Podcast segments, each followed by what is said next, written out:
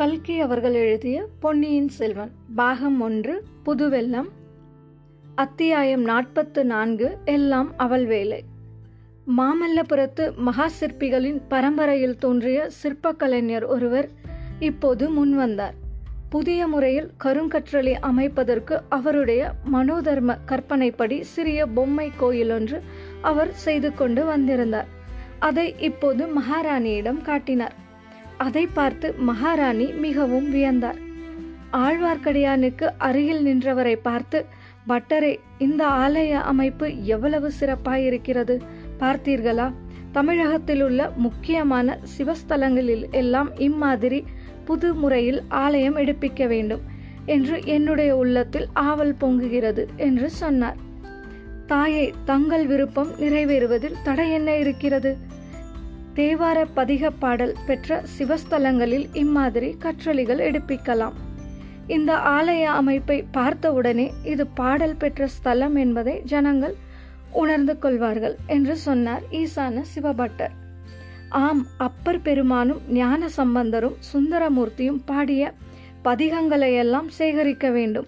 அவர்களுடைய பாதங்கள் பட்டு புனிதமாகி அவர்களுடைய பாடல்களினால் தெய்வீகமடைந்த ஸ்தலங்களில் எல்லாம் இம்மாதிரி வானலாவிய விமான கோபுரங்களுடன் கற்றளிகள் எடுக்க வேண்டும். இந்த இரண்டும் தான் என் மனோரதங்கள். இவை நிறைவேறுமா என்று அடிக்கடி ஐயம் உண்டாகிறது.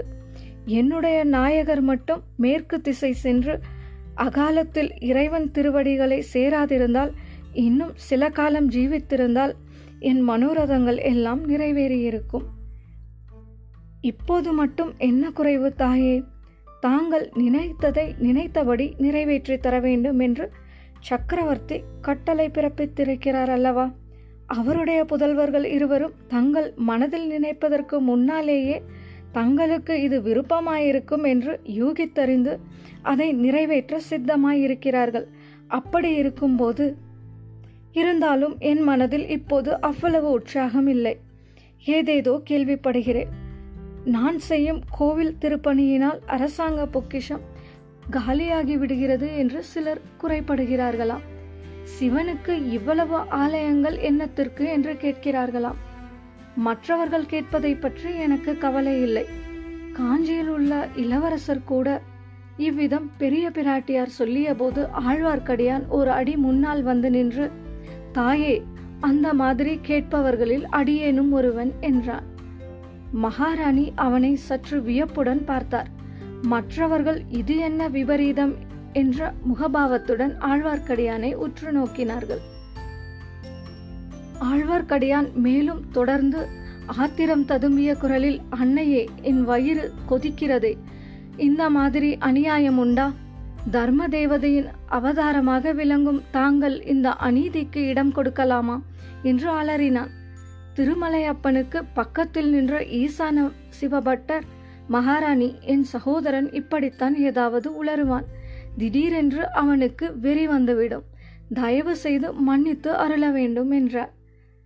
அக்காலத்தில் சைவர்களும் வைஷ்ணவர்களும் தனித்தனி சாதியாக பிரிந்திருக்கவில்லை. ஒரே குடும்பத்தில் சைவ பற்றுள்ளவர்களும் வீர வைஷ்ணவர்களும் இருப்பார்கள்.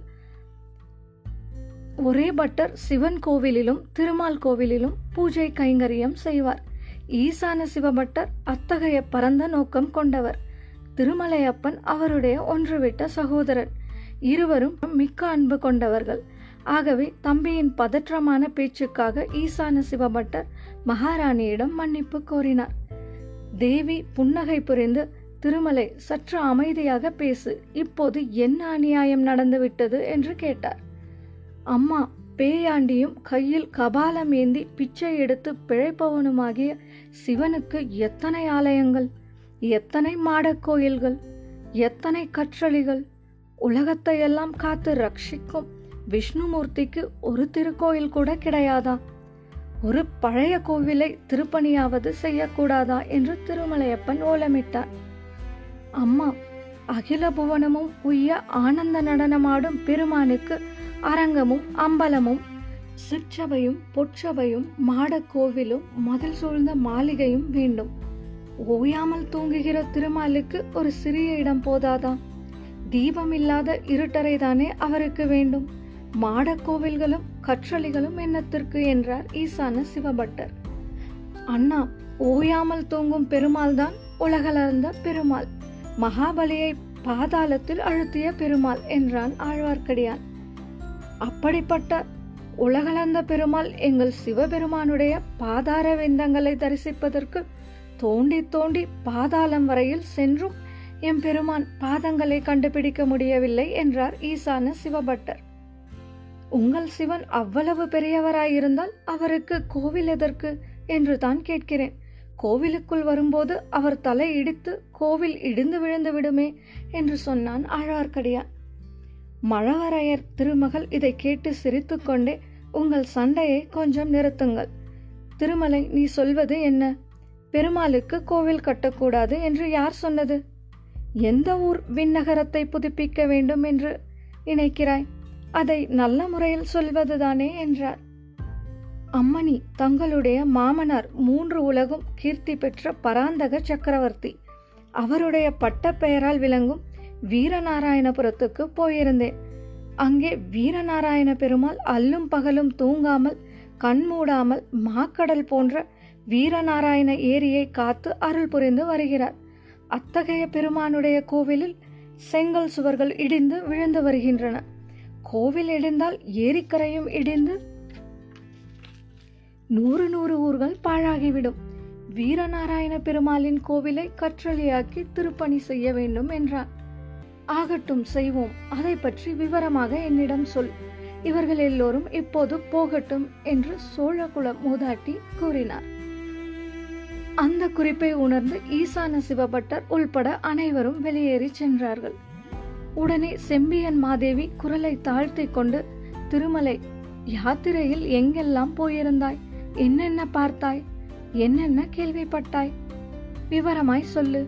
ஏதோ முக்கியமான விஷயம் கொண்டு வந்திருக்கிறாய். அதனால்தான் அப்போது குறுக்கிட்டு பேசினாய் இல்லையா என்று சொன்னார். ஆம் தாயே முக்கியமான விஷயம் பல கொண்டு வந்திருக்கிறேன். ஆயினும் தங்கள் திருவுள்ளத்தை நோக்கி காத்திருப்பேன். ஆனால் காஞ்சியில் உள்ள இளவரசரை பற்றி ஏதோ சொல்லத் தொடங்கினீர்கள் அதற்காகவே தடை செய்தேன். சற்று முன் இங்கே இருந்தவர்களில் உண்மையானவர் யார் ஒற்றர் யார் என்று யாருக்கு தெரியும்? நாட்டில் எத்தனையோ விபரீதங்கள் நிகழ்ந்து வருகின்றன. எப்போது யாரால் என்ன துரோகம் நடக்கும் என்று சொல்வதற்கில்லை என்றான் திருமலையப்பன். பெரிய பிராட்டி பெருமூச்சு எறிந்தார்.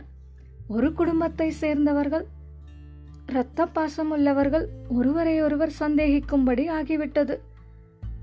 ஆதித்த கரிகாலன் ஒரு காலத்தில் என்னிடம் எவ்வளவு விசுவாசம் வைத்திருந்தான்? சொந்த தாயை காட்டிலும் நூறு மடங்கு அன்பும் மரியாதையும் கொண்டிருந்தானே. அவன் கூட வல்லவா என் பேரில் ஐயரும்படி ஆகிவிட்டது. திருமலை என் நாயகருடன் நானும் இந்த மண்ணுலகை விட்டு போயிருந்தால் எவ்வளவு நன்றாயிருக்கும். என்னை வரக்கூடாதென்று தடுத்து விட்டாரே. இங்க செய்ய வேண்டிய பணிகளை எல்லாம் கொடுத்து விட்டல்லவா போய்விட்டார். என்ன துர்பாகியசாலி நான் என்றார். அம்மா தங்கள் பதி முக்காலமும் உணர்ந்த மகான். கலியுகத்தில் ஜனக மகாராஜாவை போல இந்த சோழ சிம்மாசனத்தில் வீற்றிருந்தார். தங்களை இருக்கும்படி அவர் சொல்லி போனது இந்த நாடு செய்த பாக்கியம். நூறு ஆண்டாக பல்கி பெருகி வரும் இந்த சோழ பேரரசு சகோதர சண்டையினால் நசித்து நாசமாகாமல் காப்பாற்றும் பொறுப்பு தங்களை சார்ந்தது. தங்களாலே தான் அது முடியக்கூடியது. எனக்கு தோன்றவில்லை. என் சொந்த மகன் நான் சொல்வதை கேட்கவில்லை. என்று ஏற்பட்ட பிறகு மற்றவர்களை நான் எப்படி கட்டுப்படுத்த முடியும்? இருக்கட்டும் ஒற்றர்களை பற்றி சொன்னாயே இங்கே யார் ஒற்றர்களை அனுப்பியிருக்க முடியும்? இளவரசன் ஆதித்த கரிகாலன் அனுப்பியிருப்பான் என்று நினைக்கிறாயா? என் பேரில் அவனுக்கு அவ்வளவு அவநம்பிக்கை வந்துவிட்டதா? என்றார் சிவபக்த சிரோன்மணியான மாதரசி. என்னுடைய இரு காதினாலும் கேட்டேன். தாயே இல்லாவிட்டால் இளவரசர் கரிகாலர் தங்கள் பேரில் ஐயப்படுவார் என்பதை நான் ஒரு நாளும் நம்பியிருக்க மாட்டேன். என்ன கேட்டாய் திருமலை? உன் காதினால் என்ன கேட்டாய்? மாமல்லபுரத்து கற்கோவில் ஒன்றின் அருகில் உட்கார்ந்து அவர்கள் பேசிக் கொண்டிருந்ததை கேட்டேன். அவர்கள் என்றால் யார்? இளவரசர் ஆதித்த கரிகாலர் ஒன்று திருக்கோவலூர் மலையமான் இரண்டு. பல்லவ பார்த்திபேந்திரன் மூன்று இவர்கள் மூவரும் பேசிக் கொண்டிருந்தார்கள். இருளடைந்த கற்கோவிலுக்குள் நான் மறைந்திருந்து கேட்டேன். மலையமானும் பார்த்திபேந்திரனும் வெகு ஆத்திரமாக பேசினார்கள். இரண்டு பழுவேட்டரையர்களும் தங்கள் குமாரர் மதுராந்தகத்தேவரும் சேர்ந்து சதி செய்து சக்கரவர்த்தியை சிறைப்படுத்தி வைத்திருக்கிறார்களாம். அதில் தங்களுக்கும் சம்பந்தம் இருக்க வேண்டும் என்று மலையமான் கூறினான். அதை மற்றவர்கள் ஆமோதித்தார்கள். தஞ்சாவூர் மீது படையெடுத்து சென்று சக்கரவர்த்தியை விடுவித்துக் கொண்டு வர வேண்டும் என்று பார்த்திவேந்திரன் சொன்னான். அதையும் மற்ற இருவரும் ஆமோதித்தார்கள். ஆனால் சக்கரவர்த்தியை சண்டையின்றி காஞ்சிபுரத்துக்கு கொண்டு வர இன்னும் ஒரு முயற்சி செய்து பார்க்க வேண்டும் என்று இளவரசர் கூறினார். அதன் பேரில் சக்கரவர்த்திக்கு ஓலை எழுதி ஒரு தூதனிடம் கொடுத்து அனுப்ப தீர்மானித்தார்கள். அந்த தூதன் யார் என்பதையும் நான் கண்டு கொண்டேன். அவன் சாதாரண தூதன் அல்ல மகா சாமர்த்தியசாலி. வீர பராக்கிரமசாலி. தூதன் வேலையோடு ஒற்றன் வேலையையும் செய்யக்கூடியவன். அவனுடன் நான் பேச்சு கொடுத்து பார்த்தேன். நான் தட்டியில் நுழைந்தால் அவன் கோலத்துக்குள் நுழைய பார்த்தான். அவன் ஒன்றுமே தெரியப்படுத்தாமல் என்னிடமிருந்து பல விஷயங்களை கிரகிக்க பார்த்தான். குழந்தை ஜோதிடர் அவனிடம் தமது கைவரிசையை காட்டினார். அதுவும் பலிக்கவில்லை. பிறகு அவன் தஞ்சாவூருக்கு சென்று சக்கரவர்த்தியிடம் ஓலையை கொடுத்து விட்டான் என்று கேள்விப்படுகிறேன். அப்புறம் என்ன நடந்தது? அதற்கு சக்கரவர்த்தி என்ன மறுமொழி சொன்னாராம்? மறுநாளைக்கு விடை எழுதி தருவதாக சொன்னாராம். அதற்குள் அவன் பேரில் பழுவேட்டரையர்களுக்கு ஏதோ சந்தேகம் வந்துவிட்டது. அவர்களுடைய கட்டுக்காவல்களை எல்லாம் மீறிக்கொண்டு அவன் எப்படியோ தப்பித்து சென்று விட்டானாம். அப்படியானால் அவன் மிக சாமர்த்தியசாலிதான். சந்தேகமில்லை. பிறகு நீ என்ன செய்தாய்? காஞ்சிபுரத்திலிருந்து கிளம்பிய பின் நேரே இங்கு வருவதற்காகவே புறப்பட்டேன். வழியில் வீரநாராயணபுரத்தில் பெருமாளை தரிசிக்க தங்கினேன். தங்கிய இடத்தில் பெருமாள் அருளினால் ஒரு பெரிய ரகசியத்தை அறியும்படி நேர்ந்தது. அது என்ன? இன்னும் ஒரு ரகசியமா? ஆம் தாயே கடம்பூர் சம்புவரையர் மாளிகையில். அன்று இரவு ஒரு பெரிய விருந்து என்று தெரிந்தது. அந்த விருந்துக்கு பெரிய பழுவேட்டரையர் வந்தார். அவருடன் இளையராணியின் பல்லக்கும் வந்தது. திருமலை எல்லாம் அவளுடைய செயல்தான். இந்த சோழ நாட்டுக்கு இப்போது நேர்ந்திருக்கும் ஆபத்து அந்த பெண்ணால் ஏற்பட்டதுதான். அவளை நீ சந்தித்து பேச முடிந்ததா? முடியவில்லை அம்மா. முடியவில்லை. தங்கள் கட்டளையின் பேரில் அந்த பெண் பாம்பை என் சகோதரியாக பாவித்து எத்தனை வருடம் வளர்த்தேன். எங்கெல்லாம் தேடி அலைந்து பிரபந்த பாசுரங்களை கற்றுக்கொண்டு வந்து அவளுக்கு கற்பித்தேன். அதையெல்லாம் நினைத்து பார்த்தால் என் நெஞ்சம் கொதிக்கிறது. பெரிய பழுவேட்டரையரின் ராணியான பிறகு அவள் என்னை பார்க்க கூட மறுக்கிறாள். அதற்காக வருத்தப்பட்டு என்ன பயன்? இந்த உலகத்து மனிதர்களின் காரியங்கள் இப்படித்தான். நினைப்பது ஒன்றும் நடப்பது ஒன்றுமாக முடிகிறது. அப்புறம் கடம்பூரில் நடந்தது என்ன? பல்லக்கிலே வந்தவள் நந்தினிதான் என்று எண்ணிக்கொண்டு எப்படியாவது அவளை சந்திப்பது அல்லது ஓலை எழுதி அனுப்பியாவது எச்சரிக்கை செய்வது என்ற உத்தேசத்துடன் கடம்பூருக்கு சென்றேன். பெரும் அபாயத்துக்கு துணிந்து கடம்பூர் மாளிகையின் வெளிச்சுவர் ஏறி குதித்தேன். அப்போதுதான் அந்த அதிசயமான மர்ம ரகசியம் தெரிய வந்தது. திருமலை உன் வழக்கமே இப்படித்தான். மேலும் மேலும் ஆவலை கிளப்புவாயே தவிர செய்தியை சொல்ல மாட்டாய். அது என்ன அப்படிப்பட்ட அதிசயமான மர்ம ரகசியம்? மன்னிக்க வேண்டும் தாயே. அதை சொல்லுவதற்கே தயக்கமாய் இருக்கிறது. மூடு பல்லக்கில் இருந்தது பழுவூர் இளையராணி அல்ல. பழுவேட்டரையர் தாம் போகுமிடமெல்லாம் இளையராணியை அழைத்து கொண்டு போகிறார் என்று நாம் எல்லோரும் எண்ணிக்கொண்டிருந்தோமே அது பெரிய தவறு. பழுவேட்டரையர் பின் யாரை மூடு பல்லக்கில் வைத்து அழைத்து போகிறார்? அந்த கிழவரின் பெண் சபலத்துக்கு அளவே இல்லையா? மூடு பல்லக்கில் இருந்தது ஸ்திரீ அல்ல தாயே. ஸ்திரீ இல்லை என்றால் எந்த ஆண்மகன் அப்படி மூடு பல்லக்கில் மறைந்து கொண்டு வருவான்? மன்னிக்க வேண்டும் அம்மா. மூடு பல்லக்கில் மறைந்து வந்தது தங்களுடைய திருக்குமாரர் மதுராந்தக தேவர்தான் செம்பியன் மாதேவி சிறிது நேரம் திகைத்து நின்றுவிட்டார். கடவுளே நான் செய்த குற்றத்துக்கு இவ்வளவு பெரிய தண்டனையா? என்று தமது வாய்க்குள்ளே சொல்லிக் கொண்டார். பிறகு ஆழ்வார்க்கடியான் சம்புவரையர் மாளிகையில் அர்த்தராத்திரியில் நடந்த சதிக்கூட்டத்தை பற்றி சொன்னான். அதை கேட்டு அம்மாதரசி அடைந்த மனத்துயரை சொல்ல முடியாது. ஐயோ என் மகனே உன்னை சிவஞான செல்வனாக வளர்க்க முயன்றேனே அதன் பயனா இது? சோழர் பெருங்குலத்துக்கு உன்னால் இத்தகைய அபகீர்த்தியா நேர வேண்டும்? சோழ பேரரசுக்கு இத்தகைய பெருந்தீங்கு உன்னாலேயா ஏற்பட வேண்டும்? என்று புலம்பினார். பின்னர் திருமலை மறுபடியும் என்னை பார்த்துவிட்டு போ.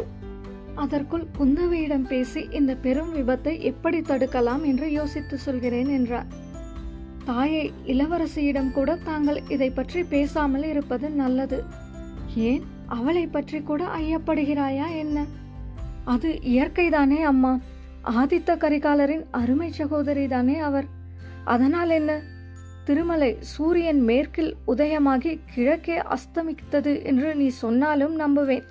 சிவபெருமானை காட்டிலும் திருமால் பெரிய தெய்வம் என்று நீ சாதிப்பதை நம்பினாலும் நம்புவேன். ஆனால் குந்தவையின் பேரில் குற்றம் சொன்னால் நம்ப மாட்டேன் அவள் பிறந்த அன்றைக்கு அரண்மனை மருத்துவச்சி எடுத்து வந்த குழந்தையை என் இரு கரங்களிலும் கொடுத்தாள். அன்று முதலாவது நானே அவளை வளர்த்து வந்தேன். என் வயிற்றில் பிறந்த மகனை காட்டிலும் அருமையாக வளர்த்து வந்தேன். அவளும் என்னையே பெற்ற தாயாகவும் தகப்பனாகவும் எண்ணி இன்று வரை அன்பும் மரியாதையும் செலுத்தி வருகிறாள். அம்மா ஒன்று கேட்கிறேன். குந்தவை தேவி குழந்தை ஜோதிடரிடம் சென்று வந்ததை பற்றி தங்களிடம் சொன்னாரா? இல்லை அதனால் என்ன? ஜோஷியர் வீட்டில் வானர் குலத்து வாலிபன் ஒருவனை பார்த்தது பற்றியும் மறுபடி அவனை அரிசலாற்றங்கரையில் சந்தித்தது பற்றியும் சொன்னாரா? இல்லை இதெல்லாம் என்ன கேள்வி? இப்படி கேட்பதில் உன் கருத்து என்ன? தங்களிடம் சொல்லக்கூடாத ரகசியம் ஒன்று இளவரசி வைத்திருக்கிறார் என்பதுதான். நான் குறிப்பிட்ட அந்த வாலிபன் தான் ஆதித்த கரிகாலரின் தூதன். ஒற்றன் என்று சொன்னாலும் தவறாகாது. திருமலை அதெல்லாம் எப்படியாவது இருக்கட்டும். என்னிடம் குந்தவை ஏதேனும் ஒன்றை சொல்லவில்லை என்றால் அதற்கு தக்க காரணம் இருக்கும். அவளிடம் சந்தேகப்படுவதை காட்டிலும் என் பிராணனையே விட்டுவிடுவேன் என்றார் சிவஞான கண்டராதித்தரின் பட்ட மகிழ்ச்சி. ஐயையோ அப்படி ஒன்றும் நேர வேண்டாம். தங்களுடைய நம்பிக்கையே மெய்யாகட்டும். இளவரசி என்னிடம் ஏதோ கேட்பதற்காக வரச் சொல்லி இருக்கிறார் தாங்கள் பார்க்க விரும்புவதாக நானே தெரிவித்து விடுகிறேன் என்றான். இத்துடன் அத்தியாயம் நாற்பத்தி நான்கு எல்லாம் அவள் வேலை நிறைவடைந்தது. மீண்டும் அடுத்த அத்தியாயத்தில் சந்திப்போம். குரல் வண்ணம் உமாச்சாரி. நன்றி.